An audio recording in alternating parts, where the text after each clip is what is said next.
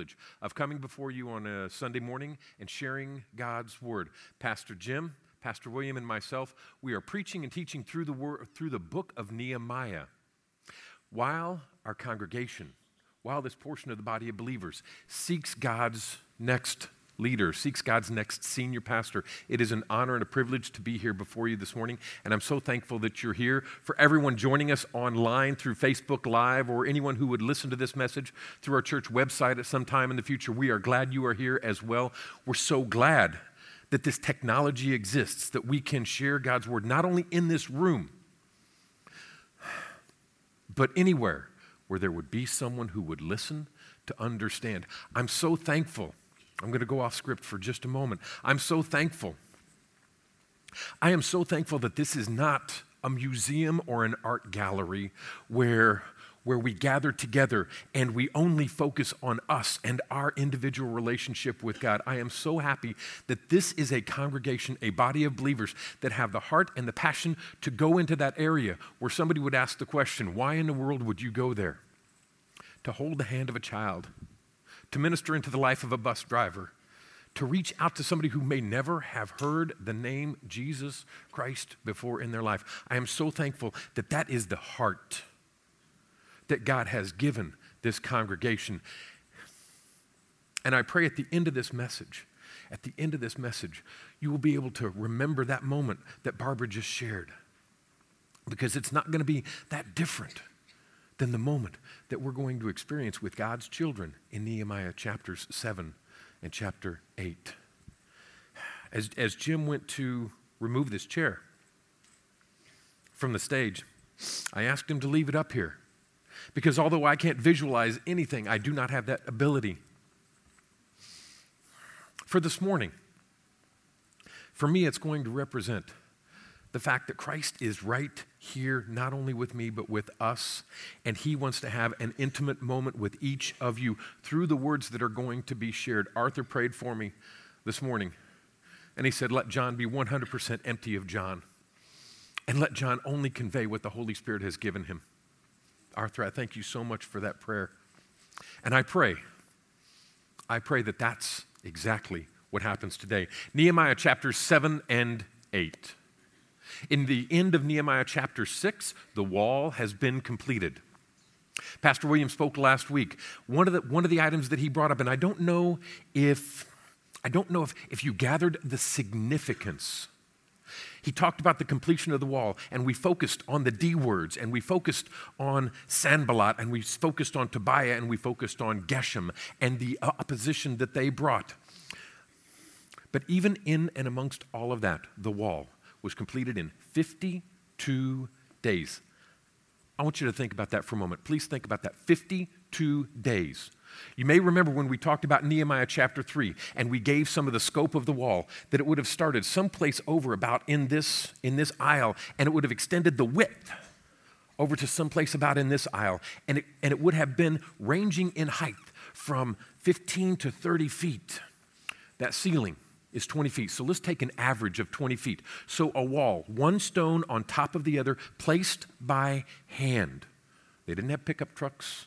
They didn't have backhoes. They didn't have anything else. One stone on top of the other. And in Nehemiah, in, in, in Nehemiah 4, we learned that sometimes they had to do their building while holding a spear or a sword in their hand to protect them against those who would seek to stop God's will.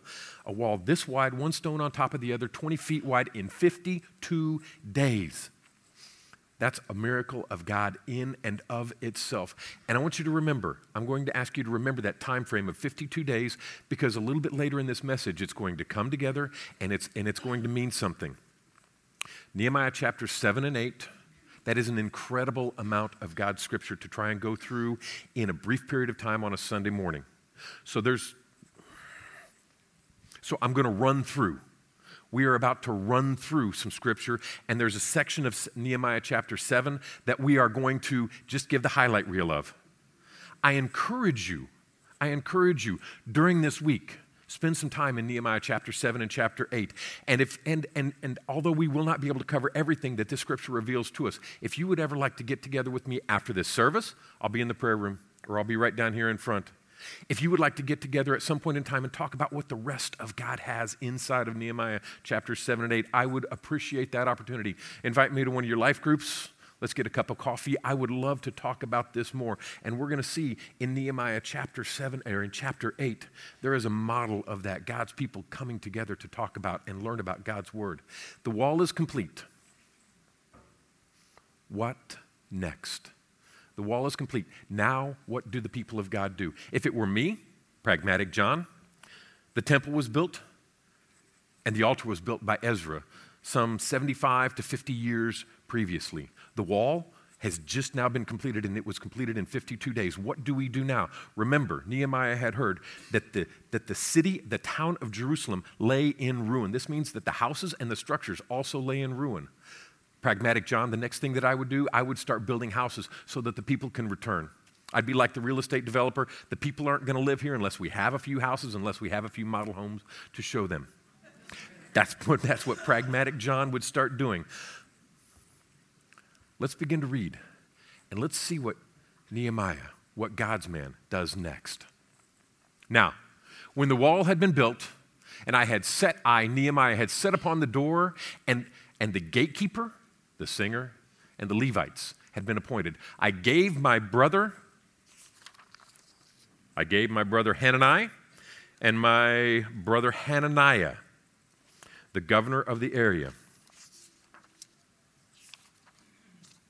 the governor of the castle, charge over Jerusalem, for he was more faithful and God fearing man than many.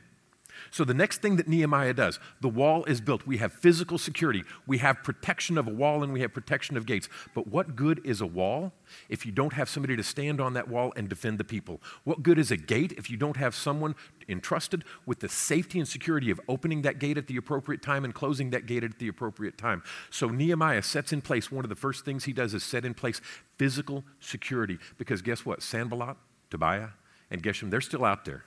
They are still in opposition of God's people and God's mission in the city of Jerusalem. And the next thing, the next thing, he brings the singers and the Levites. The singers were actually Levites. The next thing that he brings into God's house or God's city are teachers of God's word. The Levites were the priests who would teach God's word to the people. So the next thing that Nehemiah did was he made sure that the spiritual that the spiritual connection with God would be taken care of by bringing in and appointing the teachers of God's word. And then he put in place governance. He put in place, he put Hanani and Hananiah in charge of Jerusalem. So he started putting in governance so there would not be chaos and disorder. There would be some order and there would be some governance and there would be some, some leadership besides himself in the city of Jerusalem. So, this was the next thing that Nehemiah did. And I think one of the most important things that Nehemiah did out of all three of these was bring in the Levites to teach God's word because Nehemiah was more concerned with the spiritual health and well being of God's people than he was with them having a house to live in. And I said to them, Let not the gates of Jerusalem be opened until the sun is hot, and while they are standing guard, I wish I could see. Let them, let them that stand shut the gates behind them. So Nehemiah put in place guardians. He put in place guardians to, to stand on the wall, to stand at the gates, and then he put in place security protocols. This is this is very, very logical. Okay, he gave the people who were entrusted with the safety and the guardianship of the people of Jerusalem, he gave them a protocol of what to do. Do not open the doors until the sun is high, until the sun is hot, until the sun is high in the sky. Don't open the doors at night or in the dark. You don't know who's hiding in the shadows right outside the doors. And, and while you're standing guard, when you have opened the door in the sunlight so that you can see who is there, close the door so that our enemies cannot storm the gates and storm the walls. A physical protocol of protection.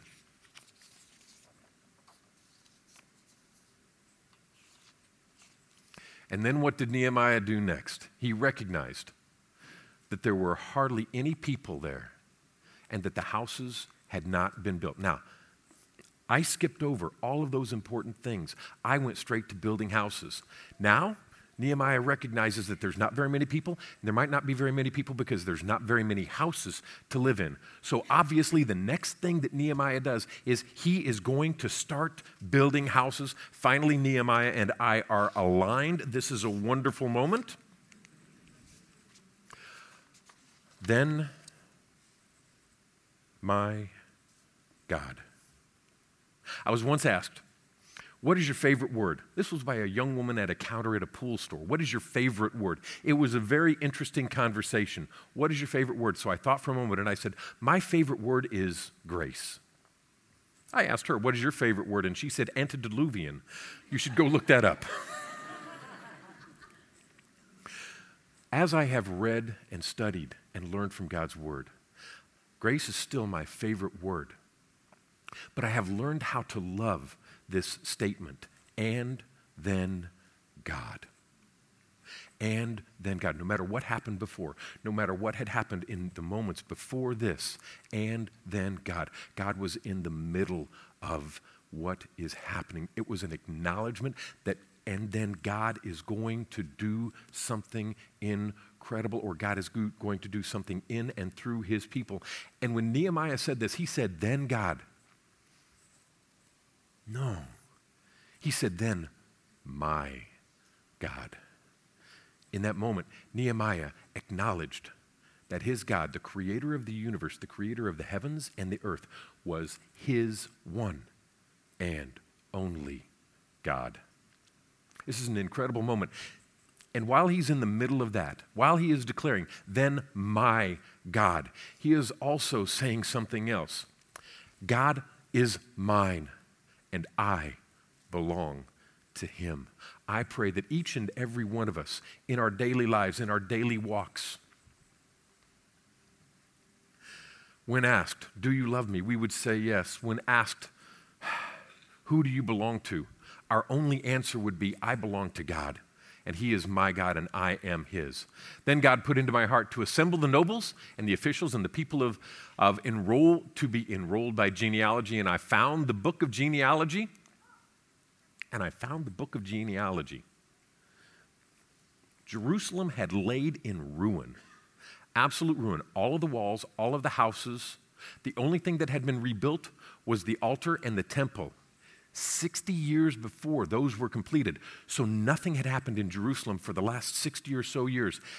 And then he found the book of the genealogy. So, what God does next is not start to rebuild houses, he starts to rebuild people. Going to Mexico is not about building a church, it's about building people. Our lives are not about building things or monuments, it is about building lives and building people and I found the book of genealogy of those who had come up at first, and I found written in it. Remember, I, po- I, I promised you that there's going to be a moment where we have to go through a highlight reel. We have verses 6 through 72. In verses 6 through 72, we will see genealogy and we will see heritage. We will see the importance of genealogy and heritage.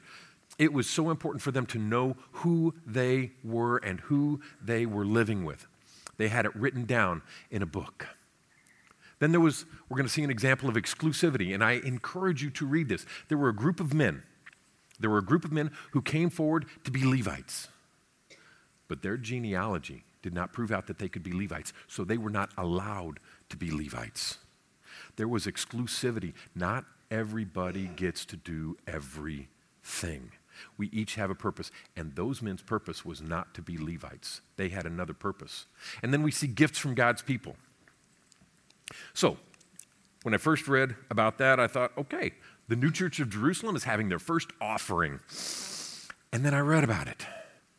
And I read about that offering, and it wasn't an offering where they passed the plates. It wasn't an offering where they got up and prayed and asked the people to give. The people just gave the people came forward and gave. And I took the measurements of only gold and silver. I didn't calculate out the bowls and the clothing and everything else that the people brought, but only the gold and only the silver. And I took those units of measure that they gave us in Nehemiah chapter 7 and I converted them to ounces. And then I converted those ounces to value of, today, of gold and silver in today's dollars. The first offering in the new church of Jerusalem was between 17 and 18 million dollars, and nobody asked for anything. The people brought what they had. Why? For God's purpose, for God's work, so that Jerusalem could be built and so that no one would do without. This is the summary of verses 6 through 72. But then we close out chapter 7 with verse 73. So the priests, the Levites, the gatekeepers, the singers, some of the people, the temple servants, and all Israel lived in their towns. And when the seventh month had come, the people of Israel were in their towns. I'm not going to focus on the seventh month right now, but I want you to remember because in just a little bit, when we get into chapter 8, the seventh month is going to become very, very, very important. Remember, I asked you to remember 52 days. Now I'm going to ask you to remember the seventh month. Chapter 7, because I know there are a lot of us who like to be able to fill in the blanks. On your bulletin, in chapter 7, through Nehemiah, God reestablishes security, guardianship, and protection over Jerusalem. He establishes teachers so the people would be able to hear and understand and know God's word. He establishes leadership for Jerusalem. He establishes security protocols. And he establishes heritage and genealogy. All of that and more is contained in chapter 7. And then we move to chapter 8. And all the people gathered as one man into the square before the water gate. The people gathered in unity. You may remember from Nehemiah chapter 3, one of the key focuses in Nehemiah chapter 3 was the unity of the people. And all the people gathered in unity into the square before the water gate. When I'm reading through God's word, when I'm reading through God's word, I give myself permission to stop and ask, why there? Why at the Watergate? Is there some significance that God has inside of His Word that we can bring out of God's Word? Why the Watergate? The Watergate, Ira and Arthur were recently in Israel. And outside the old city of Jerusalem, they would have seen the Kidron Valley. And they might have seen the, the remnants of the Gishon or the Gihon well from the Watergate, people would have gone out into the Kidron Valley. They would have gone to the, the Gihon well and they would have drawn water to bring into the city. Through the Watergate, through, through the Watergate, I, I keep thinking about the Watergate Hotel. I apologize. Through the Watergate that has nothing to do with the Watergate Hotel. Through the Watergate, people would have brought in water. That water would have many meanings, but two of the primary meanings that it would have had for the people of the city of Jerusalem would have been physical cleaning, cleansing. Because you had to go through a process of cleansing before you brought your offering to God. It would, have, it would have been the source of cleansing and it would have been the source of life. Without water, there is no life by the Watergate, a source for cleansing and for life, physical cleansing and physical life for God's people. I believe, and the commentaries that I have read support this, that one of the primary reasons that it was chosen to worship and to, and to, and to do what's going to happen next at the Watergate was because water represented physical life and they told Ezra the scribe, they told Ezra the scribe to bring the book of the law of Moses. When I first read this, when I first read the book of the law of Moses, I thought about the Ten Commandments. They're going to go get the Ten Commandments and they're going to have Ezra read them. But then, as I thought and I pondered and I studied upon this, Moses received more than 10 laws on Mount Sinai when they were wandering in the, in the desert or in the wilderness. Moses received over 600, some call them the rabbinical, 600 plus laws. The book of the law of Moses. So then I started thinking, okay, they're going to bring the book of 600, over 600 laws, and they're going to start reading it. I confess, I don't know how long I would last before I might take a nap if somebody starts reading the laws of the, of the six, reading 600 laws, one after the other. But then as I studied more, as I studied more, I learned and I realized that the book of the law of Moses, it was not. It was not the Ten Commandments. It was not the 600 plus rabbinical laws. It was the Pentateuch. It was the Torah. It's what we in Christian circles call Genesis, Exodus, Leviticus, Numbers, and Deuteronomy. Genesis, Exodus, Leviticus, Numbers, and Deuteronomy. They sent Ezra the scribe to bring Genesis, Exodus, Leviticus, Numbers, and Deuteronomy that the Lord had commanded to Israel. They had been separated. They had been separated from these books for so long. They sent Ezra to get them. So, Ezra, they sent Ezra the scribe to go get the books. And Ezra the priest brought the law before the assembly, both men and women, and all who could understand what they heard on the first day of the seventh month. Here we have the seventh month, and we have the first day again. The seventh month is going to be very important very soon. As I was going through this, I went back and I read in Leviticus. And I have been looking for I've been looking for a reason to make some noise with my shofar for a very long period of time. And in, in Leviticus chapter 23, you can check it out. In Leviticus chapter 23, the first day of the month, they would blow the trumpet. So let's see what happens. This could be a disaster and it could work really well. I have no idea.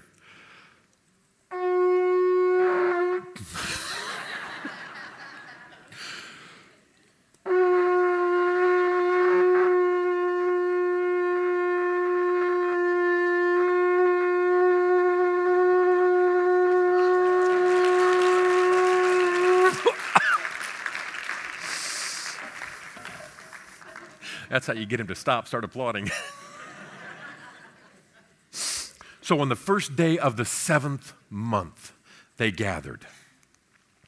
Ezra, the scribe, stood on a raised wooden platform made for the occasion. Mattithiah, Shema, Ananiah, Uriah, Hilkiah, Hilkiah, and Maaseiah stood beside him on his right. Pedaiah, Mishael, Malchiah, Hashum, Hash Badananana. I promise I practiced. Zechariah and Meshullam stood beside him on his left. Thirteen men. Ezra, standing higher than the other people, opened the book in front of the people. And as he opened it, and as he opened it, all of the people stood. The 13 men that were flanking Ezra the 13 men that were flanking him, they were the Levites. They were the conveyors, they were the teachers. On any given Wednesday night, we have a Awana back here. And in my truth and training, at the beginning of every time of truth and training, I have one little boy and one little girl come forward to pray over our time together. And I ask them two questions. And I say, When we pray, what are we doing? They say, We're talking to God. And I say, How do we talk to God? They said, We do this with reverence and respect. In that moment, when God's word was opened, they stood up. And as Ezra blessed the Lord, the great God, and all of the people answered, Amen and Amen. So be it, so be it, lifting up their hands. And they bowed their heads and they worshiped God with their faces pointed towards the ground as we were singing earlier, and as, as, as we sing on any given Sunday morning, I have the privilege and honor of, of being able to sit in that chair in the back. Some of you have started to call it the Amen chair. Um, and I've also learned that my voice carries a little bit further than I ever thought that it did. But I sit back there and I see, I see the body of believers. I see the children of God. I see the people in this room. I see them with their hands raised when Arthur is leading us in glorious praise and worship preparing our hearts to enter into this moment. I see people with their hands raised, with their faces up towards God. I see some people with their heads bowed down, all singing and worshiping, just like the people of Israel. In that moment, they wanted nothing more. They wanted nothing more than to sit in, sit in that spot and look across and see God and experience Him one on one in an intimate way. With their faces to the ground, and, and the 13 Levites helped the people to understand the law while the people remained in their places. They read from the book Genesis, Exodus, Leviticus, Numbers, and Deuteronomy. They read from the book, from the law of God clearly, and they gave the sense, they gave the meaning, they gave understanding so that the people could understand what was being read. Ezra read from the scrolls. The Levites came out and they taught the people what the reading meant so that everyone could understand every man, every woman, every child, everyone of age to be able to understand, every servant, every visitor, every person was welcome to receive and understand the meaning of the Word of God. And Nehemiah, who was the governor, and Ezra the priest and scribe, and the Levites who taught the people, said to the people, This day is holy to the Lord your God. Do not mourn or weep. For the people wept as they heard the words of the law.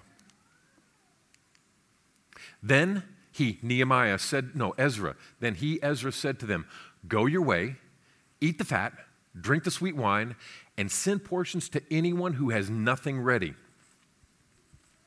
This is, this is not a moment of eat, drink, and be merry. This is a moment of take some physical sustenance, take some food so that you will be strengthened. Get something to drink. And if you see anyone out there, if you see anyone out there who is doing without, if you see anyone who does not have anything, share what you have with them. Share what we have with the people of Las Calentias. Uh, Aguas Okay, thank you. Share what we have with the people who have nothing. To anyone who has. For this day, it is holy to our Lord, and do not be grieved, for the joy of the Lord is our strength. I love that Arthur sang that song this morning. As you were singing that song, I don't know what it meant to you. I don't know what it meant to you, but whatever it meant to you, it ties into this message. The joy of the Lord is our strength. The joy of the Lord was their strength. As Jerusalem was being rebuilt, it was not about stone um, and mortar, it was not about anything else. It was about the joy of the Lord. When Liz, when Liz came up and gave that incredible prayer, Liz, where are there you are? She touched on the joy of our relationship with God. I hope you were listening. I hope you heard those words because they were so very true. Joy is different than happiness. It wasn't the happiness is in the Lord, it is that our joy, it is that our absolute joy is in the Lord, and that is our strength to endure, to praise, to worship, to share, to give, to do it all. So the Levites calmed the people, saying, Be quiet, for this day is holy do not be grieved. And all the people went their way to eat and drink and to send portions to and to send portions and to make great rejoicing because they had understood the words that were declared to them. The Levites had given them understanding. God had given them understanding. They not only read what was in God's word, they were given understanding of what it means. On the second day, the heads of the fathers' houses of all the people with the priests and the Levites, they all came together to Ezra the scribe in order to study the words of the law. They had just gone through, they had just received Genesis, Exodus, Leviticus, Numbers, and Deuteronomy. They had gained an understanding of it, but that wasn't enough. The next day, the very next day, they said, We want more. We, want, we are hungry for more of that. When I go home, when I go home this afternoon, I pray that the first thing that I want is to spend more time with God and more time in His Word. I pray that for each and every one of you. Yes, we have lawns to mow. Yes, we have things that we have to do. But I pray that after we are filled and given an understanding of God's Word, that it would give us a hunger for more and that we would receive that and that we would crave that. And they found it written in the law, and they found it written in the law that the Lord had commanded by Moses that the people of Israel should jo- dwell in booths during the feast of the seventh month.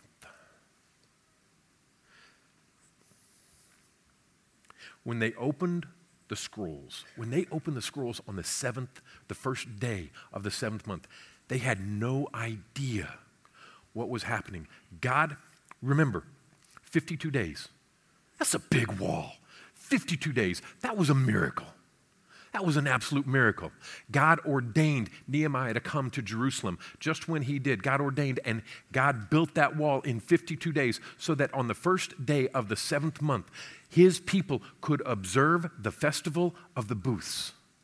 You may remember recently we teach through, uh, we taught, we teached, we taught through Psalms.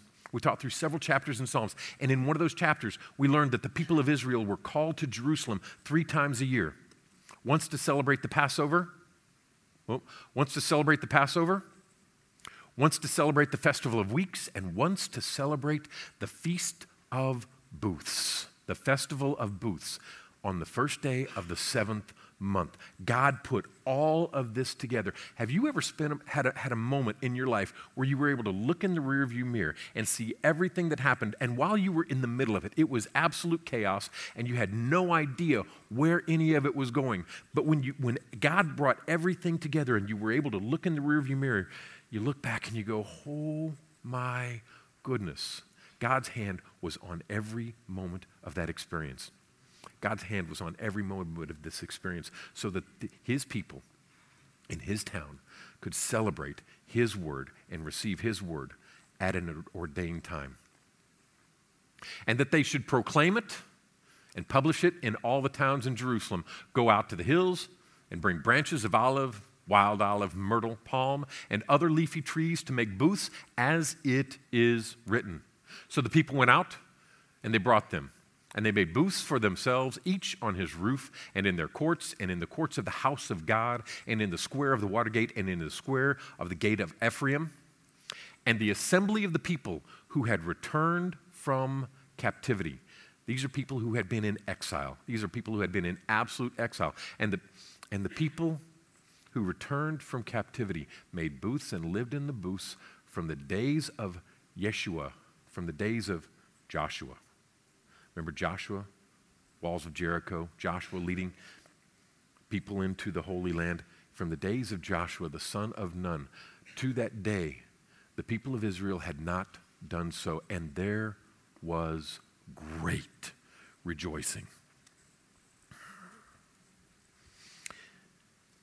If you go back and you read through God's word, you will find you will find evidence historical evidence that they had celebrated the festival the feast of booths a number of times from the time of joshua to this day. So at first it seems that this might be in conflict. But then when you read it and you gather its meaning for from the days of joshua the son of nun to that day they had physically experienced the festival of booths to this day, the people of Israel had not done so, and there was great rejoicing. What they had not done since the time of Joshua was absolutely experience the intimacy of the relationship with God, of that moment they, they had physically, they had physically experienced the festival of booths, but they had not experienced it spiritually. This time, be, because they had been separated from Jerusalem and from their word. They yearned for it. They longed for it. They needed it. They wanted it. And now they had it. And there was great rejoicing and mourning over what they had not experienced. They were reunited. They were reunited for a common purpose and they and they rejoiced.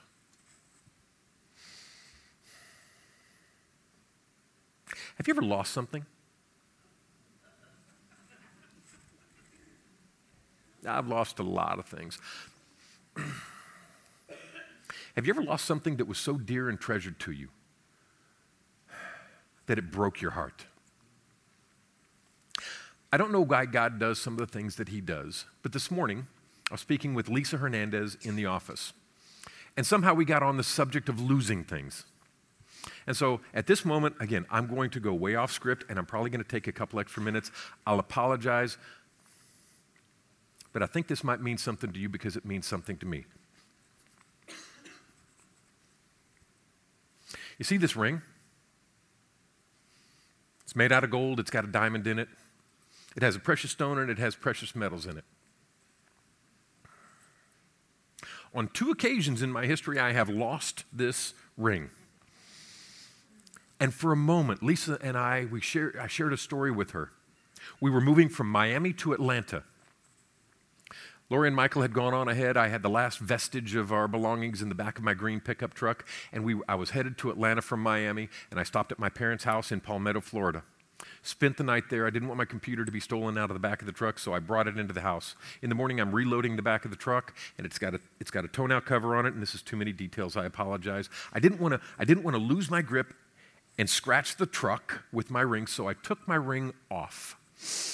Mistake number one.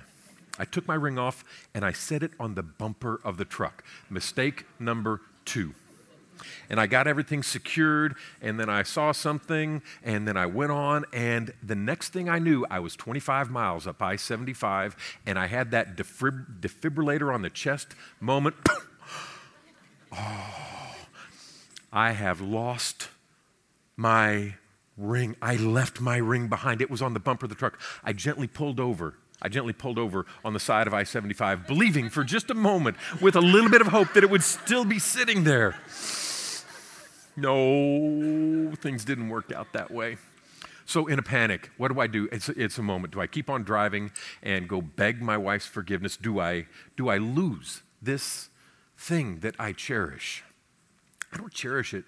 I don't cherish this because it's made out of gold and because it's got a diamond in it. I cherish it because my wife, Lori, she went one day and she designed and had this ring and one that matches it exactly, only sized differently for her. She had, she had this made and gave it to me. The gold and the diamond are not what matters to me. The fact that it was a gift from the woman that I love, it was a gift to me. That's what mattered. So I turned around, went back to Palmetto, Went back to the driveway. I looked around the driveway. I scoured the apron. I looked everywhere, and there was no ring to be found. Pragmatic, logical John. I set a quarter, a nickel, and a dime on the back bumper of the truck. I rolled down the windows, I turned off the air conditioning, I turned off the radio, and so I backed out and I'm listening for the ting, ting, ting, ting, ting, ting, ting, ting, ting and I'm, I'm, pulling out and I'm driving and I hear nothing and I'm watching in the rearview mirror and I'm watching the road in front of me for any glint of gold. I'm watching all of that. And I drive out. Nothing happens. I drive through the neighborhood. Nothing happens. I get out to the main road and I turn right and I hear it ting, ting, ting, ting. I stopped my truck right in the middle of the road. I didn't care. I did not care. And I went over and I found the quarter and I found the nickel. I couldn't find the dime.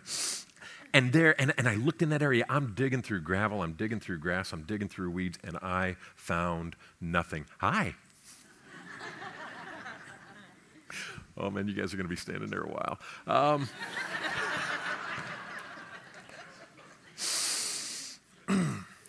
and nothing. No ring to be found.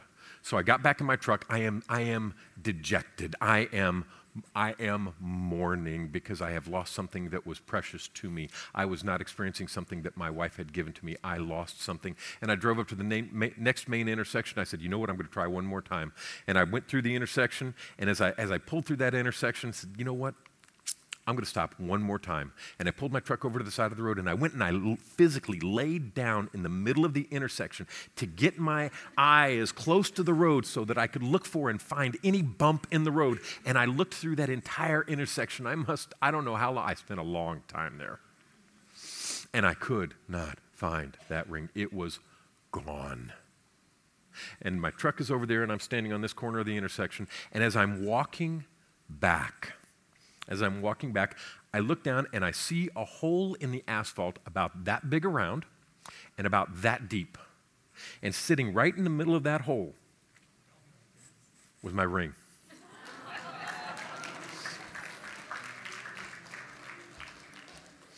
Why did I tell you that story?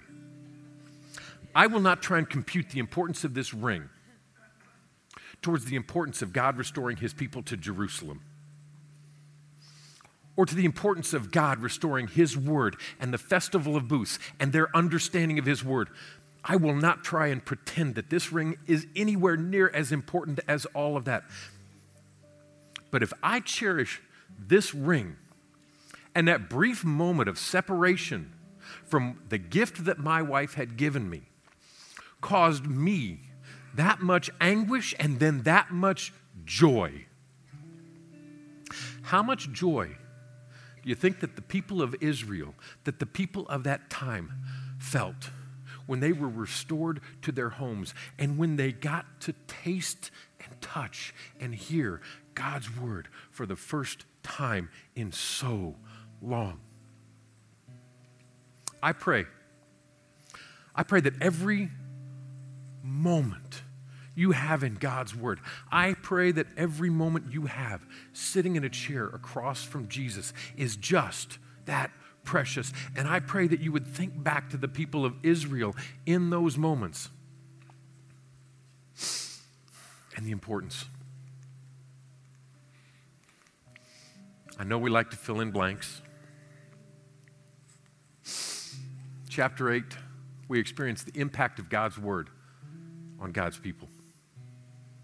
We experience God's people being restored and the revival that followed. We experience God's proclamation of the word throughout the land. Nehemiah chapters 7 and 8. And if you give me just one more moment.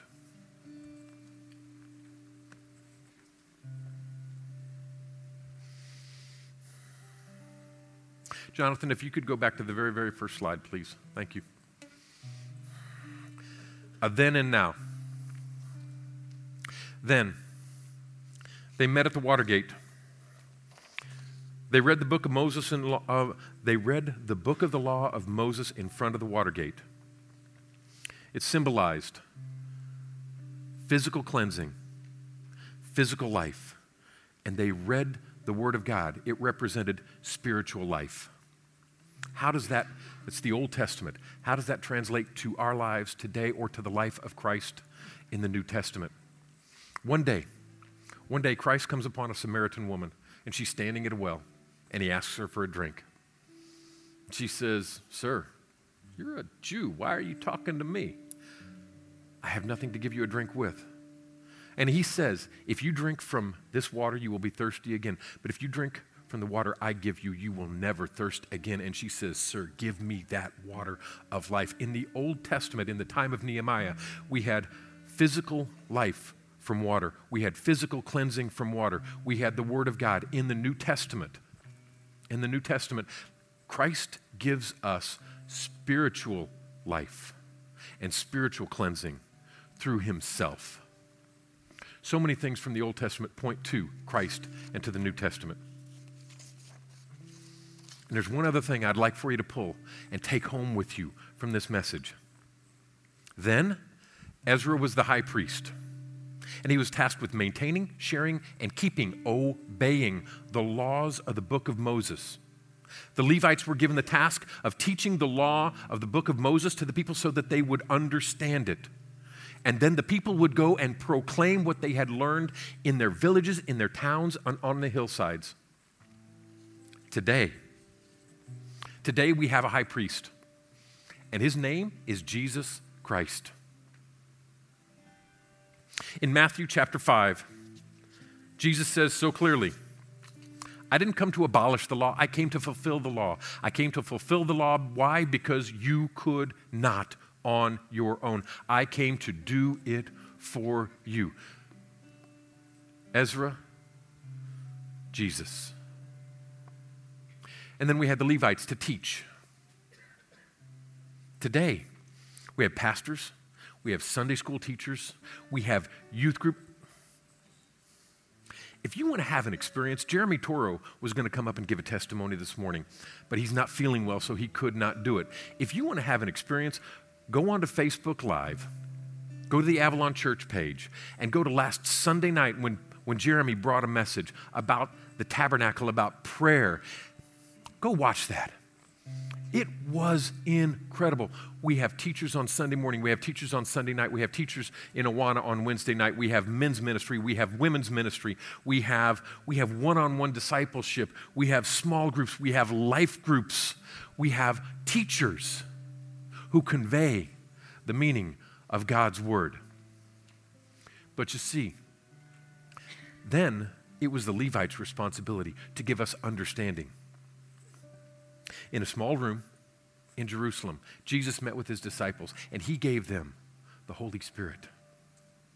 And it is the Holy Spirit, it is through the Holy Spirit that we gain understanding of God's Word. We cannot discern God's Word without the benefit of the Holy Spirit. Then the Levites did it. Now God has indwelt Himself inside of us so that we can understand the meaning of His Word. We have a high priest, His name is Jesus Christ. He didn't come to ab- abolish the law, he came to fulfill it because we couldn't. He did it on our behalf. We have teachers who convey the meaning of God's word to us, and He has given us His Holy Spirit so that we could understand. Then and now, so much of the Old Testament points to the New Testament and to Jesus Christ. You've received God's word. You've had it explained what it means. Through the Holy Spirit, you will gain understanding. And now I beseech you to go into the hills, to go into the villages, to go into your neighborhoods, to go into publics, and proclaim what God has given you. It is precious. It is more precious than gold. It is more precious than diamonds. And I beseech you to go proclaim it to anyone who will listen and understand. I thank you. I love you. And I'm done.